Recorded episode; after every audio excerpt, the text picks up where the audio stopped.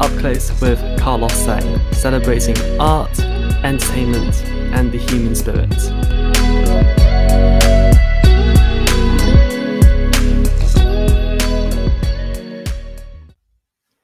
Good afternoon, welcome to another episode of Up Close with Carlos Sang. I'm Carlos, and today I am joined by the founder of Velvet Skin. He is also a recent fashion marketing graduate and a frequent contributor to Fashion Killer and Speak Out magazines. He is also one of my closest friends, Mr. Joey De Rosario.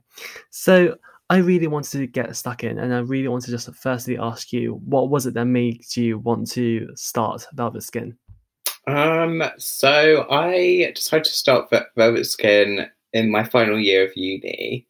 I basically, because we had to do final major projects, I decided to do, mine on, to basically market a beauty brand, essentially. I've never properly thought about starting up a beauty brand, but throughout uni I had this sort of love for skincare and makeup, and I just wanted to sort of play around with it a bit more. And so for my final major project I decided to start a brand, and and then after uni I took it forward. So yes. Amazing. So for yourself personally, when did you first become interested in skincare? Like, developing a skincare routine and using moisturizers and face masks. Like, when did that first become interesting to you? I would say probably in second year of uni, is when I sort of, started watching YouTube videos, and I really wanted to sort of, develop a skincare routine and, start using things and taking care of myself in general. And then ever since I've just been really interested in sort of like the science behind skincare and different formulations and how skincare can be transformative as well as makeup. So, yeah. Mm. That is interesting. So you describe yourself as a skintelect. What does that mean? So it's 2 words. Skincare, and then obviously intellectual, because I think by now that I'm, when I talk about skincare, I am, if I say so myself, I'm quite knowledgeable about things, and I just feel like I could sort of communicate, better talking about skincare than actually in English, so... that's, I think, answers your question. I see. Okay, definitely. So Velvet Skin has also been a very big driver for inclusivity and diversity. How do you go about creating products that are really for everyone? So, for example, the first range of products I launched were facial oils for every different skin type. So I try to keep... a focus on doing, making products for everyone, no matter, your skin type, age, gender, etc. Because beauty is, genderless and should be inclusive. So, in terms of product formulations, because everything we sell at Velvet Skin is mostly oil-based. So I try to choose sort of base oils, which are, known to sort of help, all skin types. Like, for example, there's grapeseed oil, which is, traditionally known to be, good for all skin types. So, yes, I try to go by that, really. Interesting. So you most recently also launched the foaming shower oil, and in the middle of a pandemic. How much of a challenge was this compared to launching the facial oils? Actually, I felt like this launch was not as stressful, actually, compared to the facial oil launch, because I remember doing the facial oil launch just before Christmas in 2019, I think, and we had to rush to really get all the batches done because obviously I was doing 6 facials, was it 10 bottles of each? So it was like 60 products, which was quite a lot. But no, I think because doing foaming showers during the pandemic, I had loads of time to sort of plan out what I wanted to do. And yeah, it was just, you know, and just focusing on doing online sales really was easier compared to, you know, going to a market and, you know, doing all the logistics behind that. So yeah, in that sense, I found it sort of easier launching in a pandemic. Yeah. Ah, great. So around this time last year, you also started writing for Fashion Killer, and you published an article on vanity in your self-care routine. In the article, you wrote, vain, I don't think so, and encouraged your readers to feel healthily vain about just how sane you are. So to ask the same question you asked, is self-care a manifestation of sanity or vanity? So I'd say it's both, because you kind of need sanity to be vain in a way. So I think it's important to take care of yourself. So, you know, whether that is perceived as vanity or not, then, you know, that's really up to you. But if it feels good to you, then go for it. But yeah, of course, I think, you know, yeah, the main message behind beauty is vanity. I mean, everything we do comes down to vanity, what we wear and everything. But that doesn't necessarily mean it has to be a bad thing. So, yes. Do you think in the world of social media that we live in today that we've become more vain as well? And do you think that, you know, with all of the different brands that are coming out, that we are propelling that further forwards, making ourselves more and more vain? Yes, I do personally. I do think, you know, because of the age of social media and influencers, there is a pressure to always keep up with new brands, new launches, all these new products, which I just think are so, you know, no one needs all these products. I think, you know, what we stand for at Velvet Skin is minimalistic products, so sort of more, you know, what your skin needs instead of overloading it. So yeah, in a sense, I do feel there is pressure to keep up with brands and things, but, you know, really you should... Yeah, it's good to experiment with, you know, what your skin wants and needs. And if you want to try sort of going for loads and loads of products all at once, then fine. I mean, it's about testing and trying and seeing what works for you, really. So, yeah. So earlier on in your writing career, I was just looking at your older blog, La Maison de la Fashionista, the diary of a fashionista. And your writing style has certainly changed and evolved in the years. Yeah. How do you feel your writing has changed? Yeah, that's a good question, actually. So I think, you know, rewind, I don't know, was it 9 years ago?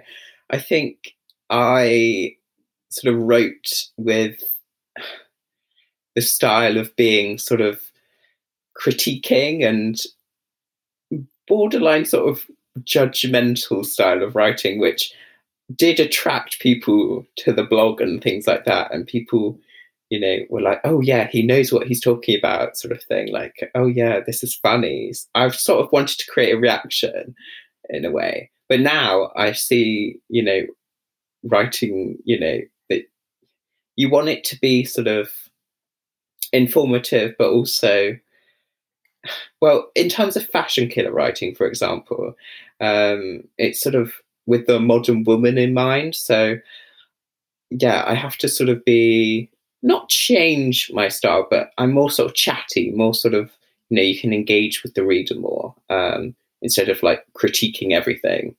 So yes, in that way, I think I've gone from being a sort of like commentator of, you know, fashion trends and beauty trends to sort of more, I don't know, a more sort of philosophical approach to beauty and writing in general? Yes, the writing has definitely matured. Staying on La Maison de la Fashionista, you also actually described yourself on the blog as having the biggest fashion obsession known to man. Do you feel this is still true in any way? I actually don't because it's so strange. I was actually thinking about that the other day.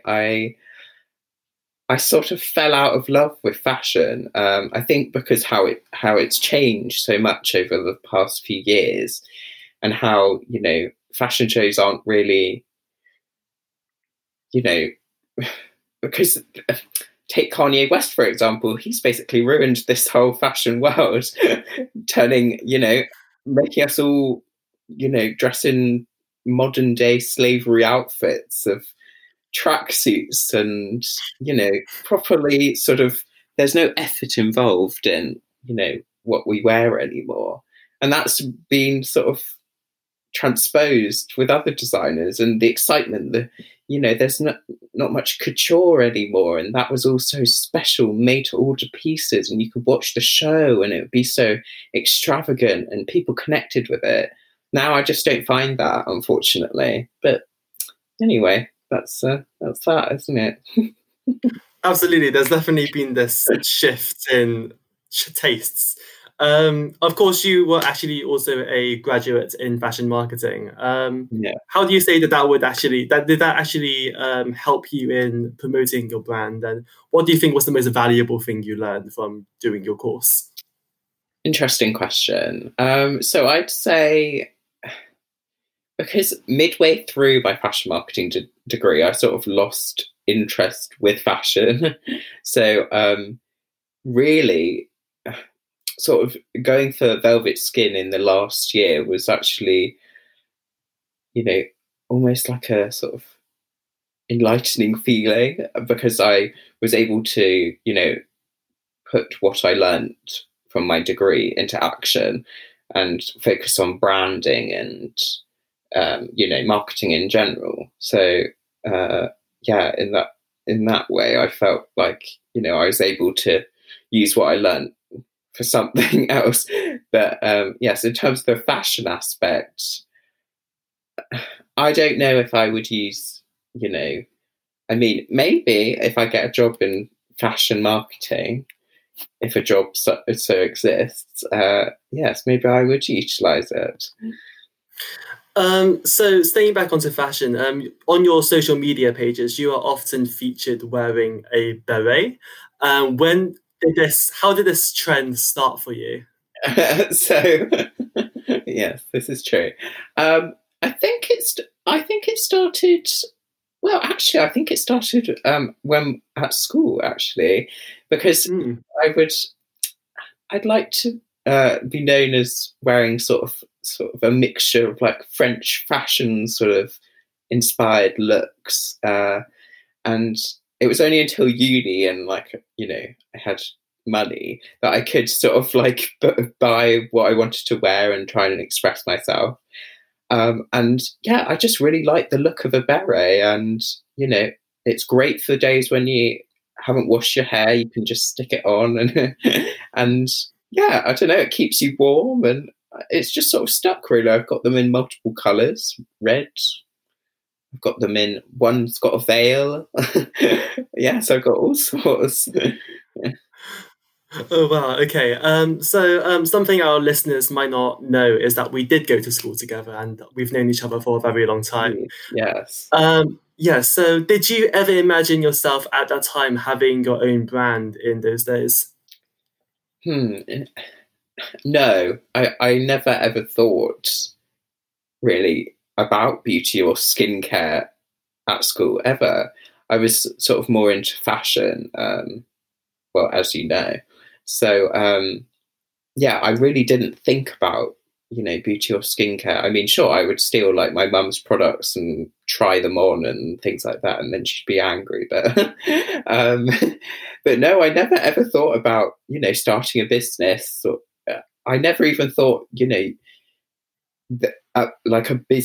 you could start a business in beauty back in 2009 when we were in school, or, you know, you could become a YouTuber or you could become a blogger and earn money from it. I never even thought that would be a suitable means for a career. I always thought, I'd become a journalist. And I still would like to become a journalist, maybe not in fashion, but in beauty. But yeah, even that is tricky. But no, never thought about pursuing beauty in 2009, 2010 or whatever. Yeah, you mentioned technology, and it is crazy how things have changed over the last 10 years. It's also been a very difficult 10 months, of course, for many, many people around the world. How has lockdown and the pandemic affected you personally? Interesting. So I'd say that during the first couple of lockdowns, they were actually on the whole okay. I found that I sort of developed a productivity pattern and I was able to keep myself motivated. It's just in this most recent lockdown that it's been a bit of a struggle with negative thoughts, but I'm sure everyone's finding that, and especially in January, which is obviously the most depressing month of the year. So, but on the whole, it is just about, retraining your mindset and, trying to keep going with whatever you feel, whatever your goals are. And, but at least, the end is in sight and there's a vaccine approaching. So that's, exciting. Absolutely. It's very exciting. And yeah, hopefully we will all be vaccinated soon and return to some form of social normality. Yeah. So I also want to ask you, what do you most hope people get from using Velvet Skin products? So I just, I'd love people to, really take a step back and sort of enjoy just the experience of using our products. Because one of our, unique selling points was to be sort of affordable luxury. So it's all about the experience. We try to use, really quite high quality packaging that's both sustainable, but also quite easy to use. I want Velvet Skin products to be something you just, gravitate to naturally, because they're really easy to incorporate into routines and, or, body routines or in the shower, you just pick up and use it. So yes, that's how I would say I'd like them to be used. So one of Velvet Skin's values is also botanical. So I think all of the products are vegan and they didn't contain any harsh chemicals. Why was it so important for you to have vegan products? I think because, well, I'm not saying I jumped on a trend per se, but we have to be more climate conscious, especially it for the years ahead. And I do think absolutely, and I do, yeah, exactly. And I do think using it's better to use products that contain ingredients designed for us and not tested on animals or not tested on mice or whatever it is. And I just think plant-based ingredients are are very effective. I do like aromatherapy, and I know some people will disagree with that, and some people will disagree with using essential oils and plant oils. But yeah, I find I do see there's a sort of spiritual aspect of sort of how your skin and your body connects with plant oils. So yes, that's why I like using plant-based oils. You obviously have a lot of things going on with Velvet Skin, but also with your writing with Fashion Killer and other online publications. Where do you hope to see Velvet Skin in the next 5 years or so? Interesting question. Well, ideally, I'd like to just continue with developing products and hopefully going to sell at more markets if the pandemic allows. And yeah, eventually I just want to see it grow and grow. I'm putting it on Etsy as well, so that's exciting. And yeah, if it does turn into a full-time career, then, you know, I'd be perfectly happy with that 100%. So, yeah. Okay, so as a last question, you know, there's so many startups, so many young people starting their own businesses today.